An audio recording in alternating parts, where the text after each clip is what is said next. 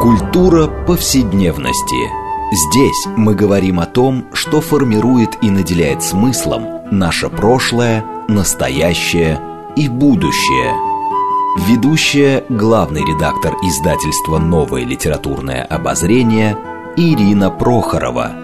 Культура повседневности. Программа предназначена для лиц старше 16 лет. Здравствуйте! Мы продолжаем цикл передач под общим названием «Культура повседневности». Напомню нашим радиослушателям, что эта программа посвящена разнообразным темам, связанным с нашими ежедневными практиками, различными укладами жизни, всему тому, что мы часто пренебрежительно называем бытом.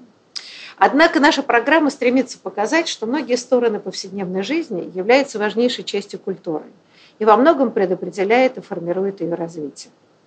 А сегодня мы вернемся к теме, в которой мы неоднократно обращались в том или ином виде, а именно это э, к теме телесных практик, телесного поведения, то, что называется невербальной семиотикой, то есть а, жестом, движением, а, поведением телесным, которое очень важно для понимания культурной специфики. И как мы все знаем, что э, кажется, что э, такие вещи, как там, что ходить, э, размахивать руками и все прочее, это вроде бы естественное и природное, на самом деле оказывается, что это во многом а, структурируется культурой, а, привычками, обычаями, и выясняется, о чем мы сегодня поговорим, что в разных культурах это могут быть разные телесные практики, а, не зная которых можно попасть в неприятное положение. А, и а, вот на это, э, в этой теме мы сегодня поговорим в преломнении а, влияния кино с его появлением на, собственно, формирование этого телесного поведения в разных национальных культурах и, так сказать, да, в ее интернациональном аспекте. И как это обычно бывает, мы наши разговоры ведем, отталкиваемся от какой-то недавней книги, вышедшей в издательстве. И вот сегодня мы поговорим на основе книги а, а, Оксаны Булгаковой, которая называется «Фабрика жестов». И с нами сегодня два гостя. Во-первых, автор книги, сама Оксана Булгакова, киновед, профессор эмеритус по теории истории кино Университета Гутенберга в Майнце. Оксана, здравствуйте. Добрый день. И второй наш гость Ян Левченко, культуролог, редактор серии кинотекста издательства «Новое литературное обозрение». Ян, здравствуйте. Здравствуйте, всем привет. Я Ирина Прохорова, главный редактор издательства «Новое литературное обозрение», ведущая программы. А, ну вот как раз мы начнем, может быть, разговор вот со специфики э, телесного поведения. А мы, с одной стороны, безотчетно в быту а, умеем считывать язык тела, да, но более-менее определять а, я не знаю, там, да, какому я не знаю, социальному или культурному слою человек принадлежит. А, может быть, даже какой-то субкультуре а, человек принадлежит. А вот как происходит это считывание? А, вот, а, да, чем мы, собственно, руководствуемся, когда мы э, смотрим на человека? Да, скажем, помимо одежды, да, одежда сейчас вполне такая, может быть, демократическая, да, все могут ходить в каких-нибудь толстовках и джинсах, а, а, а вот на самом деле все равно, все равно мы как-то угадываем, а, как бы человек близкой нам среды, не близкой, какой-то его там, да, профессиональный социальный статус. Как это происходит вообще? Оксана, давайте с вас. А, ну, вы знаете, я уехала из России, из Москвы, что не совсем Россия, а, когда мне было 21 год, и переехала в Германию. Но потом мне пришлось несколько раз менять культурную среду, и в какой-то момент я попала в Америку, и сидя как-то в кафе, а, я задумалась над тем, почему я не могу считывать американские лица не их тело, но тело можно было считать старое или молодое, молодое, обычно тренированное, со слишком раскрытыми плечами, для меня оказавшимися неестественными, со слишком прямой спиной, которая напоминала мне скорее э, выправку тоже неестественную, тренированную классического балета, а, но я всегда могла узнавать своих соотечественников. Скорее всего, по походке, по несколько приподнятым плечам, по втянутой в спину, голове по а, суетливым шагам, потому как они переходили улицу. И я подумала о том, что лицо мы не считываем на общем плане, если говорить терминами кино, но тело сразу действует на нас именно своей э, выразительностью. То, как оно позиционирует себя в пространстве, сколько места оно пытается занять, много или мало, как бы расширяя свое пространство, допустим, плечами, руками, э, ногами, которые широко расставлены или узко, или наоборот сжимая это пространство и стараясь уменьшить свое тело. И наблюдение вот за этими попытками тела развернуть себя в пространстве или, э, или как бы сжать, ужать, э, было каким-то первым шагом, который натолкнули меня на мысль э, о фабрике жестов и о том, как ведут себя по-разному актеры на экране русских фильмах, американских, немецких, в русских фильмах, снятых до 17 года, в 30-е годы, в 90-е годы и так далее. То есть в каком-то смысле, э, анализируя фильмы, что вы делаете в книге, можно увидеть, как вообще менялось, э, эволюционировало общество сквозь изменения а, вот, ну, телесного поведения. А, и как бы вот социальные катаклизмы, которые потрясали нашу страну и там другие страны, а, правильно понимаю, что очень сильно отражались в изменении так, да, вот телесного поведения, жестов, манеры, так сказать, походок и вообще представление о приличных и неприличных жестах и манерах.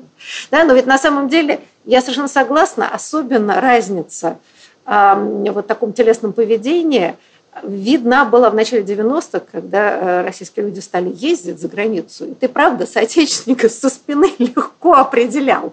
Прежде всего, по заторможенности, нераскованности, напряженности тела. А, что, например, стало исчезать сейчас, потому что сейчас уже и не сразу определишь иногда. То есть, да, вот это изменилась какая-то пластика тела целиком. А, вот, Яна, вы тоже наблюдали, что, в общем, насколько, да, это просто вот, э, мы перейдем сейчас к кино, но мне просто интересно, можем ли мы увидеть изменения а, в обществе постсоветском и во многом некоторое, ну хотя бы временное раскрепощение, да, а, в изменении вот, эм, да, самого, так сказать, поведения тела?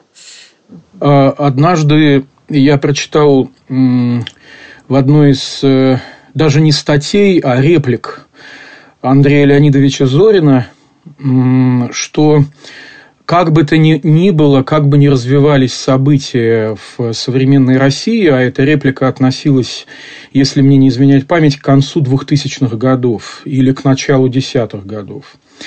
У него, в частности, у Андрея Леонидовича, и у его коллег, у его друзей, у его круга, у его знакомых – что бы ни происходило, все равно не отнимут четверти века жизни в свободной стране. А это, конечно, очень жесткое высказывание, да, несколько гиперболизирующее, гипостазирующее определенную эволюцию, которую мы сейчас переживаем, но это очень характерное заявление, связанное вот с теми реактивными тенденциями, с консервативной революцией, которая происходит сейчас в России, которая во многом ее предсказывает, потому что тогда еще многие не помышляли о том, что будут происходить такие изменения, свидетелями которых мы сейчас являемся. И э, на, в этом смысле конечно, э, получается интересное очень соотношение периодов вот этого телесного поведения, о котором мы сейчас говорим. Первые постсоветские годы инерционно несут на себе отпечаток э, э, поведения советского человека. Это имеет место до конца 90-х. Это все медленно происходит. Если совсем коротко и очень грубо, медленно дается постсоветскому человеку выдавливание из себя по капле раба. А э, следующее десятилетие, 2000-е годы, означает такую более или менее триумфальную, на первый взгляд, эволюцию, постепенное, так сказать, радостное обживание себя в практиках телесных, которые казались чужими, недостижимыми. И, наконец, э, э, следующее десятилетие, которое только что завершилось, да, мы в начале третьего десятилетия 21 века сейчас находимся, а, демонстрирует вполне добровольное возвращение по разным причинам, так сказать, вот в эти прежние рамки, да, хотя оно невозможно, оно, э, история не повторяется, она, так сказать, если повторяется, то в виде фарса, и это вполне добровольное, по разным причинам, не только из ностальгических соображений, возвращение вот в, эту, э, в эти советские практики, да, некоторое закрывание, да, некоторое, так сказать, застегивание себя, э, может быть, даже сознательная культивация своей отличности, даже при наличии уже, так сказать, слияния с каким-то условным... Я, я на секундочку вас прерву, но если, э, я думаю, что мы не так сильно смотрим телевизор, но в отличие от советского периода, где нам, э, прежде всего, в новостных программах и официальных демонстрировалась застегнутость на все пуговицы, да, сидящие вот эти дикторы с каменными лицами, с отсутствием жестикуляции и все прочее. Да? Вот эта сдержанность э, официальная, она никак не, не проявляется. Наоборот, в некотором смысле, я бы сказала, даже распущенность новостных программ, а, жестикуляция, да, значит, вообще общеповеденческая, которая иногда граничит с хулиганством, а, в этом смысле э, разительно отличается от идеи вот такого ну, как сказать, классово-партийного подхода к телесному поведению. Вот это вот поразительно, что, с одной стороны, мы вроде как-то куда-то там возвращаемся, а с другой стороны, если посмотреть на телесные практики, то они становятся еще более раскованными, причем у лиц официальных. И вот это некоторый парадокс. Вы знаете, вы знаете, вот я недавно проходил мимо телеграфного агентства Советского Союза, видел там бегущую строку, во-первых, я настаиваю на том, что оно именно так продолжает называться, вот, и это вполне адекватное название. И э, совсем недавно мне довелось посмотреть в Ютьюбе несколько фрагментов из как раз новостных передач, как раз новостных, как бы не аналитических и не дискуссионных, а именно новостных. И вот эта застегнутость, как бы, да, некоторая сюртуковость и футлярность меня удивила. Как раз я бы обратил внимание на довольно резкое такое, так сказать, резкое застегивание, которое сейчас произошло. Я на этом не настаиваю, но это то, что мне бросилось в глаза. А, как раз в официальном дискурсе, в дискурсе как бы официальных новостей, которые претендуют на то, что они э, транслируют официальную повестку. Да, но если мы посмотрим выступления каких-то высших а, политических лидеров, и самого высокого ранга, вот как раз там никакой застегнутости не существует. И в этом смысле это очень интересная история. А, но, знаете, например, то, что меня всегда что самое трудное было, когда ты приезжаешь в какую-то другую страну, даже знание или незнание языка, ну, все сейчас более-менее говорят по-английски, это можно объясниться. А вот как раз неуверенность а в правомочности или правильности твоего, так сказать, да, телесного поведения. А, вот, грубо говоря, насколько близко можно подойти человеку, чтобы не нарушить его пространство, и он не чувствовал, что я в общем, невоспитанный человек и грубый. А выясняется, что в каждой культуре это пространство да, очень разное. В России а его почти нет. Да? Как бы человек там подойдет, тебя запугиваться возьмет и будет прям дышать тебя в лицо, что-то говорить. Что совершенно невозможно, например, в другой культуре. Это считается высшей степени невоспитанностью и даже агрессией. А, вот, э, Оксана, как вы считаете, с распространение вообще как бы, да, такую вот эта новая технологическая среда, распространяющая большое количество информации, прежде всего визуальной. А можем ли мы считать, это мы опять подходим к кино, к вашей любимой теме, что э, подобное различие, оставаясь, да, тем не менее, а, ну, как-то нивелируется более-менее, что в этом интернациональном мире, где много туристов, ну, до ковида, надеюсь, и после ковида это все восстановится, когда вот эти разные практики перемешиваются в большом таком вареве туристическом, что вырабатываются некоторые такие интернациональные способы общения, в том числе язык жестов и поведения, который более-менее понятен. Или нет? Или все-таки это тонкая материя? А, нет, вы знаете, э, я-то считаю, поэтому я не совсем согласна с Яном, его оценкой поведения. Кино было первым глобальным искусством в 20 веке, которое демонстрировало некую, некий, некую модель телесного поведения, которая принималась или отвергалась.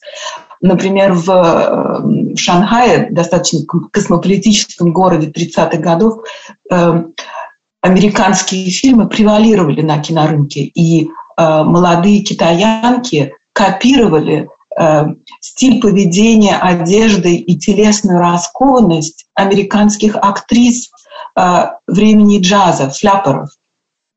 И, и, это было, э, и это было очень важно для китайской культуры и для выхода ее из какой-то э, цивилизационной, культурной зажатости.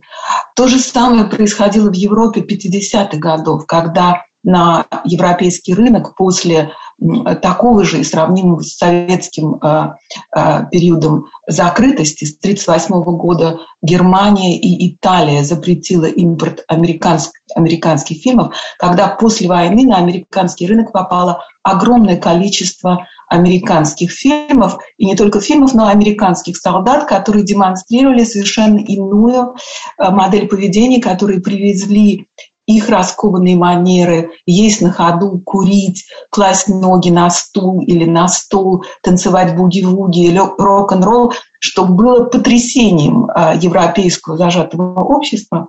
И это можно очень хорошо видеть в фильмах начала 50-х годов, английских, а, итальянских, французских, немецких, когда тело зажато еще той дисциплины, которая требовала требовал этикет и представление о культурности 30-х годов. И вдруг э, молодежь начинает и на экране двигаться по-иному, подражая другому иностранному телу. А, при этом интересно, что Голливуд и, э, разумеется, американской военной администрации думали о преобразовании Германии не демократической страны в демократическую. И один из офицеров, который работал в это время в Германии, э, записал в своем отчете, было бы хорошо, если бы Германия, если бы немцы научились подражать американцам в своем телесном поведении или хотя бы голливудским актерам, тогда это облегчит нам преобразование общества в направлении демократии. Но сейчас речь идет... Я, э, да, как бы идея такова, что а, с, с, само поведение, да, способ поведения, а, как бы, если раскованный способ поведения, это так или иначе сигнал а, я не знаю, более демократического общества. Да? То есть получается такое странное упрощение в каком-то смысле. Да? Немножко по-другому, потому что представление о том, что такое демократическое общество и что такое раскованное поведение на протяжении, допустим, э, двух веков, начиная с французской революции, очень менялись. И э, культурологи, социологи, антропологи, которые наблюдали эти процессы, давали разные объяснения и разные, э, разные теории того, как это надо понимать. Норберт Элиас, э, э, написавший свою книгу о истории цивилизации в британском, британской миграции, что для меня важно, наблюдал за выработкой элит в европейском обществе на протяжении 200-300 лет и заметил, что эта выработка элит началась с дисциплинирования тела. То есть когда люди перестали сморкаться в скатерть и испорожняться прямо за столом, а, когда из описаний э, манер вдруг исчезли слова «урин», или сопли, а, и каким образом дисциплинирование тела привело к созданию цивилизованного европейского общества. А, Мишель Фуко написал совершенно другую историю э, дисциплинирования и раскрепощения э, телесных практик в том же европейском обществе. И Фрейд в начале века совершенно по-иному трактовал ту же историю. То есть взгляд социологов, антропологов отличался от наших простых представлений о том, что такое демократия и что такое раскрепощенное тело, и насколько вот эти, два, эти две категории, политическая и, допустим, категория телесных практик, соотносятся друг с другом. Ну, тут еще надо вспомнить, тут еще, извините, я встряну, стоит вспомнить цитированную вами же Оксана э, ключевую антропологическую работу, революционную работу Марселя Мосса «Техники тела», которые еще дополнительную плоскость задают этому разговору, потому что вот, вот там как раз рассказывается о том, что то, что нам кажется естественным, то, что нам кажется универсальным, таковым не является даже не с точки зрения развития цивилизации, как это было у Норберта Элиаса, например, да, э, когда там, так сказать, люди перестают, значит, вы, вы, вытирать ноги об порог, да, а, и сморкаться в скатерть, но самые базовые вещи, которые кажутся универсальными вне зависимости от того, в каком месте живет человек, которые представляются просто характеристикой человека, выясняется, что эта вещь культурно обусловлена и никакого отношения к природе они не имеют. Да, и вот это действительно такая удивительная вещь, открытие 30-х годов, как раз в 1934 году это написано было да, в оригинале, возникает вот это вот представление о том, что все это, а, релятивно и, б, исторично – да, вот. да, именно потому что интересно, что в начале 20 века появляется несколько работ а, и до этого об универсальности э, телесных выражений, скажем так, аффектов. Э, книга Дарвина о выражении эмоций у э, человека и животного одна из последних работ этого универсализма, который как бы завершает эпоху.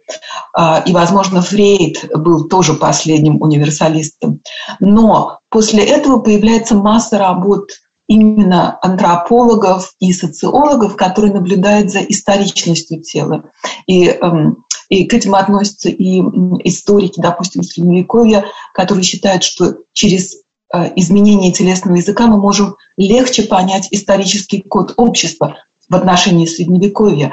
Один из американских антропологов э, и социологов Дэвид Эфрон пишет э, книгу в 40-е годы об изменении телесного языка и жестов еврейских и итальянских иммигрантов в американском обществе, а, наблюдая за этим. И, э, конечно, Марсель Мосс, э, статья Марселя Мосса 1936 года, основанная на его более раннем докладе, э, замечает то же самое, и он как раз обращает внимание на то, что походка французских девушек изменилась под влиянием американского кино. И этот процесс мы можем наблюдать все время на протяжении XX века, где и в Советском Союзе в 60-е годы, когда на экран после большой паузы попадает масса иностранных фильмов, итальянских, французских, индийских, а, американских, а, меняется поведение на экране и меняется поведение в быту. Но в документальном кино мы можем заметить, что, а, что жесты и осанка людей воспитанных на советских фильмах 30-х годов и в 60-е годы остается той же, а, что интересно. Но сейчас, я думаю, ни кино, ни телевидение не играет той роли, которую они играли раньше, и они заменены социальными сетями, Инстаграмом, Ютубом, э, Телеграмом, ТикТоком и всеми остальными платформами, что я наблюдаю на своих студентах и в э, Германии, и в Тюмени, где я преподавала один семестр э, в университете, э, я заметила, что мои студенты не смотрят телевидение вообще. Э, и для них именно социальные сети заменяют и источник информации, и э, средства коммуникации. Ну, фильмы-то они смотрят какие-то, тем не менее. Да, это же все равно проникает. И даже, и даже в соцсетях, в маленьких даже тиктоках и все прочее, там же все равно остается много экшена, то, что называется. Да? Это происходит обмен, но просто, видимо, немножко в других формах. Но вот здесь нам, к сожалению, надо прерваться на перерыв, а после него мы вернемся к увлекательной теме разговора о телесных практиках и как они считываются общество, и как э, визуальные, я бы сказала, средства информации, прежде всего кино, на протяжении XX века воздействовало на изменение э, телесного поведения.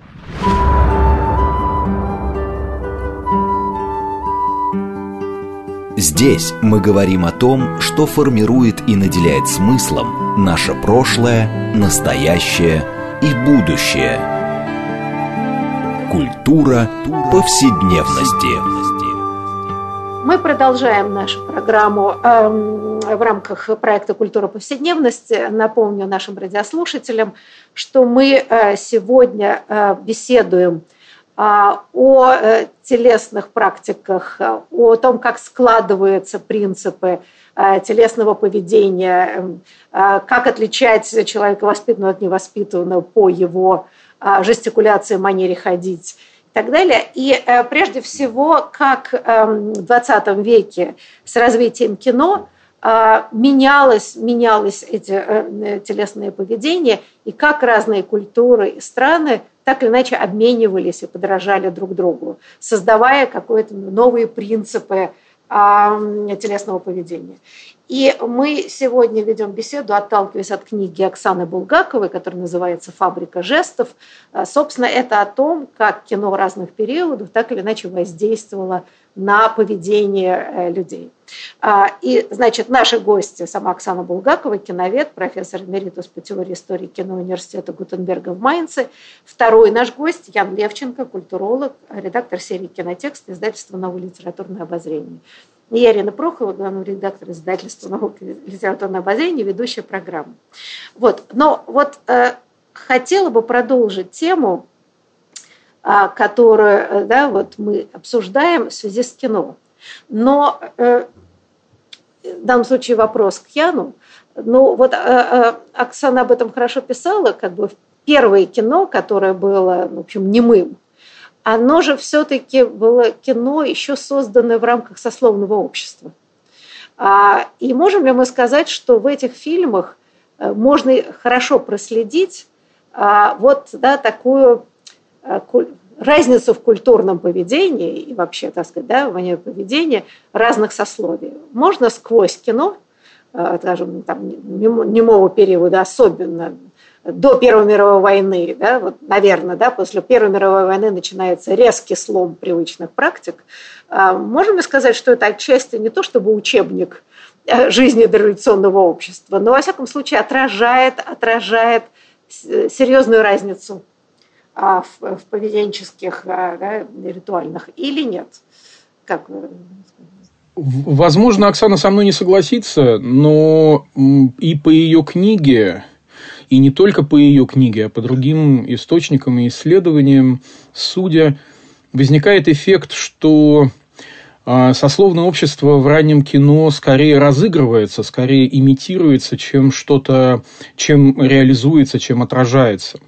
Это очень грубое, выпрямленное, схематичное переведенное на определенный, э, доступный, э, однозначный, максимально выразительный в кинематографическом, визуальном, телесном смысле язык, э, вот такой учебник, как вы сказали, манер. А кинематограф, э, э, тем более ранний кинематограф, который еще не владеет в достаточной степени искусством монтажа крупного плана и других дифференциальных признаков настоящего кино, а, вынужден воздействовать на зрителя однозначностью жестикуляции и распахнутым выражением лица, которое, так сказать, стремится к максимальной однозначности считывания. Да?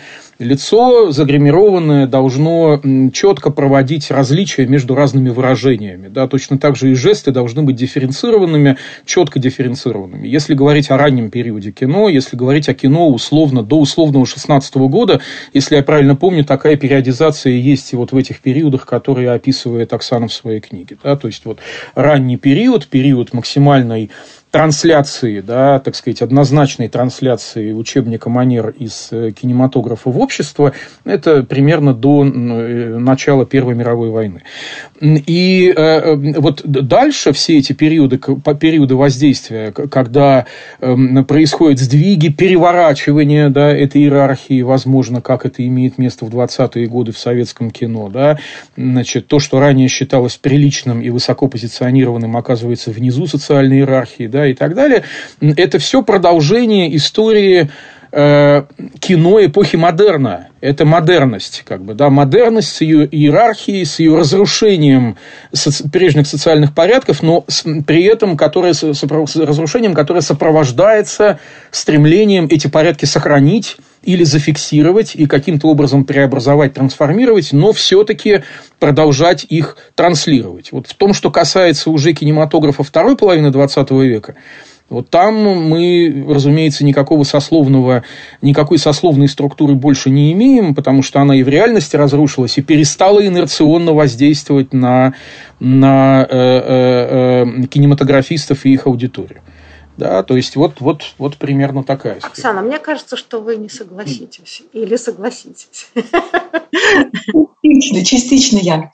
Я согласна с тем, что, конечно, что кино представляет некое некую модель и не отражает ни общество, ни сословность, потому что э, 20 до, до 16 года, до 20 года аристократки не выступали э, в качестве кинозвезд и киномодели, они э, актрисы из э, среды мещан, интеллигенции, среднего класса изображали высшее общество. Но а, тут интересно как раз градация, которая начинается до Первой мировой войны.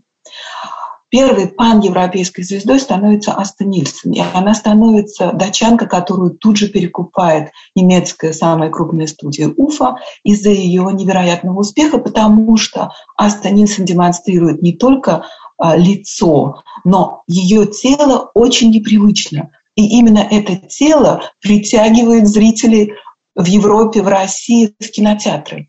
На чем строится выразительность этого очень худого, э, очень худого, очень экспрессивного тела? Аста Нильсон смешивает в ее телесных практиках, с одной стороны, э, принятые тогда позы э, итальянских див, очень искусственные, эстетизированные, маркирующие поведение дам из высшего света – с очень вульгарным языком э, э, горничных, э, детей природы, которые не умеют себя вести. Она и играет, играет таких героинь. То женщину-эскимо, которую вдруг привозят в культурное общество, то ребенка 12 лет, то цыганку, который может себе позволить э, болтать ногами, размахивать руками, вульгарно курить сигарету не как дама, а как извозчик, задирать э, ноги. И вот эта смесь вульгарности и эстетизированных пост итальянских див кажется очень необычной, и который, э, то есть раскованности и дисциплинированности в одном, но раскованность-то нужна для того, чтобы намекнуть и продемонстрировать раскованный секс, раскованную эротику. С этим и связывается очарование или притяжение вот этого странного тела, смешивающего две культурные телесные практики, культурную и некультурную, природную и цивилизованную, и ей подражают. То есть молодые девушки начинают вдруг бегать по улице, а не идти, как им э, преподавали бонные гувернантки чинно и благородно, мелкими шагами, начинают э, э, курить, размахивать руками, э, позволять себе жесты, считающиеся вульгарными и неприличными. И это продолжается дальше и в 20-е годы, когда на все экраны Европы и Советской России тоже попадают американские фильмы, демонстрирующие тоже но на примере американского, американской девушки эпохи джаза, которая также неприлично ведет себя в воспитанном обществе дам викторианской эпохи, и с чем герой связывает, как бы сказать, раскованный секс и раскованную эротику, которую ему не, которой ему не хватает среди вот этих воспитанных дам. Да, а да, я хочу сказать, но ведь то, кстати, что вы замечательно описываете э, в книге, да, что если дореволюционные фильмы а, как бы там смешно не изображали высшее общество, а, но да, все-таки с этим высшим обществом связывались какие-то изысканные манеры, которым противопоставлялись значительно более раскованные с точки зрения высшего общества развязные манеры эм, более низких значит, социальных групп.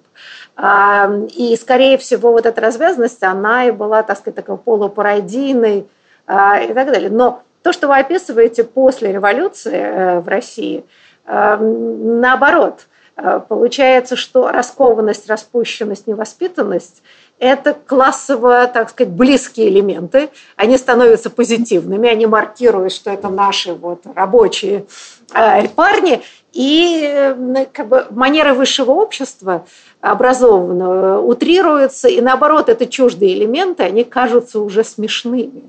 И вот это, мне кажется, очень любопытно, переворачивание представления о воспитанности и невоспитанности. Значит, воспитанность, я не знаю, а, вот такая, не знаю, куртуазность по отношению к дамам или так далее, вот расценивается как такой анахронизм. И, и я бы сказала, что ведь это сохраняется очень долго, во все сталинское время. Интеллигенты там обычно изображаются очень сомнительно, если это не советская интеллигенция, а старая интеллигенция. Либо это какие-то чудаковатые профессора с закидонами, с какими-то сниманиями шляпы и прочее. И всегда отрицательные герои ведут себя как вот такая псевдоаристократия. И мне кажется, это очень любопытно, как это закрепляется а, в сознании э, советского общества. Ян, вы хотели что-то покажете? А, я просто в связи с тем, что вы говорите, Ирина Дмитриевна, вспомнил, вот вы говорите про конец сталинской эпохи, все так, там можно вспомнить фильм Антон Иванович сердится там, да, и так далее, но э, я припоминаю еще повесть э, детскую, написанную периферийным украинским писателем э, Всеволодом Приходько, значит, которая называлась «Незнакомец из 13-й квартиры», и которая была опубликована в библиотеке Пионера в одном из изданий, читанных мною в школьные годы. И вот эта книга, написанная в 60-е годы, там есть прекрасная фраза, которая мне запомнилась на всю жизнь. Какой-то интеллигентненький дедуня приподнял шляпу и сказал, что это, мадам, развлекаетесь как ребенок. Да? Это в 60-е годы какой-то интеллигентненький, интеллигентненький именно в такой форме дедуня приподнял шляпу и сказал вот эту фразу. Да? То есть, это гипостазируется, да, закрепляется в культуре именно такой образ вот этого бывшего человека. Да? Даже если он уже и по возрасту-то не бывший, а вполне мог, так сказать, родиться, э, учитывая 60-е годы, большую часть жизни провести в советском состоянии, в состоянии советского гражданина. Да, так сказать, вот это любопытно. Любопытное гипостазирование такое. Но я хочу вернуться к тому, что кино и искусство, и литература существуют не только как отражение жизни, они существуют в определенных рамках развития искусства. А, разумеется, невоспитанный пролет а, фильмах 20-х годов это в какой-то степени а, в какой-то степени это зеркалит, э, зеркалит социальную реальность, но а, если мы смотрим на его описание в литературе, в, в и моделирование на экране или в театре, он продолжает тенденции описания и позиционирования героя-декадента, героя-футуриста, который выпадает, который выпадает нарочно и подчеркнуто из э, норм воспитанного цивилизованного общества и позиционирует себя как анархическое, как стремящееся выпасть из зажимов цивилизации личность, индивидуальность, и который выражает свою индивидуальность именно через это новый, непривычный э, телесный язык. Это начинается и в бульварных романах, типа «Ключи счастья» Вербицкой, где э, раскованность телесной главной героини связана и с новым экспрессивным танцем. Это танцовщица, это э, женщина, которая э, свободно изживает свои страсти. Это, и в, это можно наблюдать и в элитарной литературе, допустим, в Петербурге, Андрея Белого. И это продолжается и после революции, где а, цемент, например, Гладкова, ужасное произведение, но оно очень четко перенимает героя декадента, которого она моделирует как героя-революционера с его анархическим, эротическим, э, экспрессивным, очень раскованным телесным языком. Для таких писателей, как Михаил Булгаков, этот язык – ужас, поэтому он пишет «Собачье сердце» о преобразовании вот действительно природного тела собаки из подворотни в э, нового пролетария. И вот на этом и строится строится как сказать, противоречие литературы XX века, которую мы наблюдаем в кино, но оно более зажато, потому что актеры все еще воплощают модели того другого, другого телесного поведения и ориентируются скорее на американские образцы, чем на воплощение э, литературных моделей декадента, героя натуралистического театра, который тоже приводит свое сморкающееся, чавкающее, сопящее, э, шаркающее тело в кинематограф. И, конечно, на карикатуру э, героев из э, аристократического общества, из того класса, который э, как бы сметен. Но именно в 30-е годы и даже уже в 20-е годы начинается дисциплинирование этого природного тела, которое идет сверху. Троцкий в своих вопросах быта учит население коммунизму, но одновременно советует не употреблять матерных слов и не плевать э, на пол. И Что запечатлел Маяковский в небезызвестных стихах, да? Во всех, это проходит через э, плакаты, через э, гигиенические фильмы, такие культурные фильмы, типа «Проститутка», где тоже учат гигиене тела и телесным практикам. А, и поразительно только скорость обучение вот этим дисциплинированным телесным практикам, то есть новое возвращение к обществу дисциплинированных элит.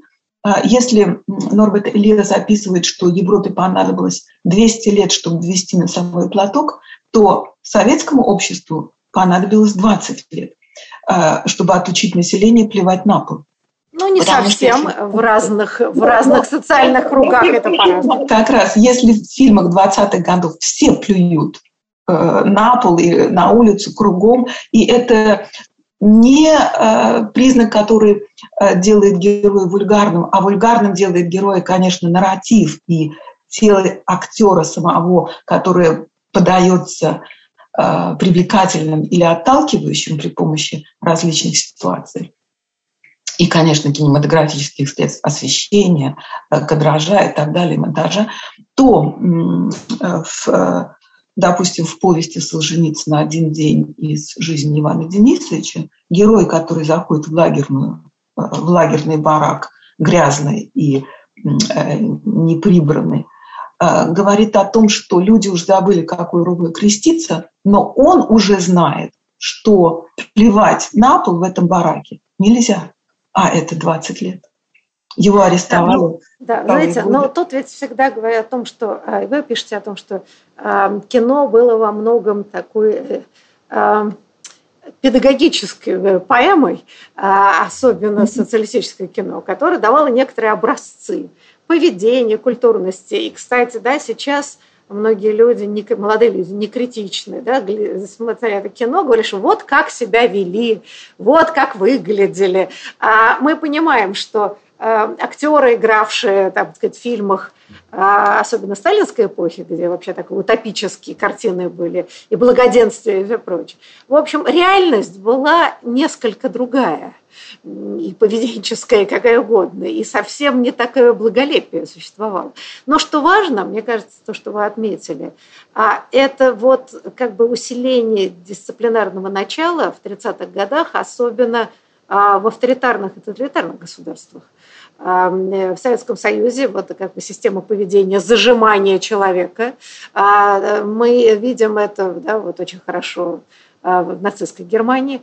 И в этом смысле меня очень поразило, когда после войны, как раз в Западной Германии, куда хлынули американские фильмы, как молодые люди, собственно, протестовали против старшего поколения – повинного вот в этом чудовищном потрясении XX века реагировали. И я не могу не процитировать э, вот э, политолога а нет, нет, нет, сейчас, простите, а, да, немецкого публициста Клауса Фарина, цитату вы приводите в книжке, э, который изучал молодежную субкультуру 50-х годов, а она была вот, значит, да, совершенно другое, такое противостоящее отцам. И он пишет, это, конечно, был шок для родителей, сформированный прусской культурой и национал-социализмом. Подростки были зажаты между жестким и консервативным образом жизни своих предков и, с другой стороны, американской неформальной культуры. Жевательная резинка, руки в карманах, полная непринужденность.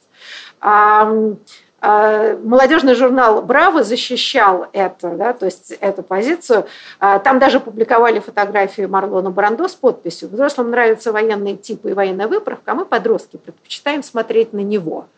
А, и мне кажется, вообще это очень характерная история. Вся история молодежных бунтов даже в советское время стиляги, которые там чуть-чуть увидели трофейных фильмов, я не знаю, там, да, бунт молодежи 60-х годов, и прочее, всегда происходит вот странным образом ощущение, что это так. Вот есть некоторое дисциплинарное поколение, а, да, дальше оно протестует тем, что оно разламывает систему приличного поведения, так сказать.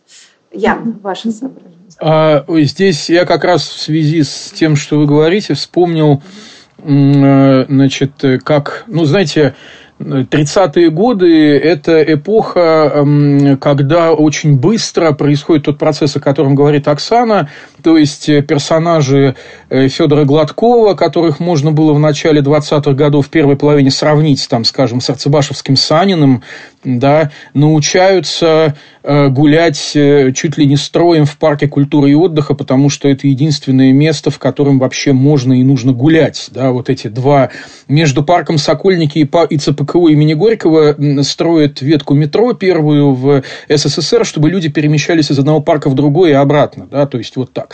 И, эм, но уже в 60-е годы э, Владимир Высоцкий, принадлежащий к, ну, скажем так, все-таки он возглавляет э, по времени своего рождения поколение бэби-бумеров, которые скорее относятся к, там, к середине 40-х, то есть люди, родившиеся в войну и сразу после, Высоцкий чуть старше, 38 года, но он кумир как раз людей, э, относящихся к эпохе советского молодежного бунта.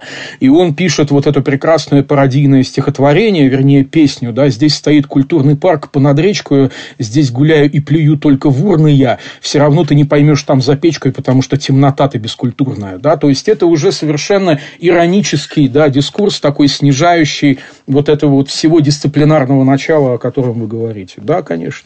Знаете, ну вот мы только приступили вообще к разговору на такую важную тему, а, к сожалению, наша программа подходит к концу. А, и мне кажется, что мы обязательно продолжим э, разговор о влиянии и кинематографа, и других видах искусств на поведение и поведенные практики, и наоборот, возможно, да, изменения социальные, которые так или иначе в каком-то странном, может быть, эм, виде отражаются и в искусстве в том числе.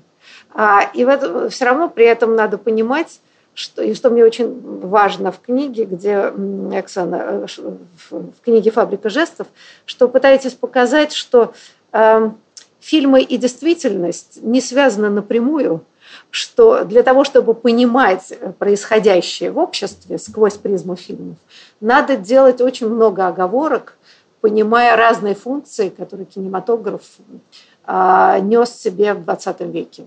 А, это была идея идеала, да, вот какого-то идеального человека, которого пытались сделать, э, в общем, с относительным успехом. Это были такие да, педагогические практики, а, но и иногда и действительно отражение тех сторон жизни, которые в других видах искусства не проявлялись. Да. Ну, я хотела, во-первых, поблагодарить за интересную важную беседу гостей. Большое вам спасибо и очень надеюсь, что мы увидимся еще раз и продолжим этот важнейший разговор.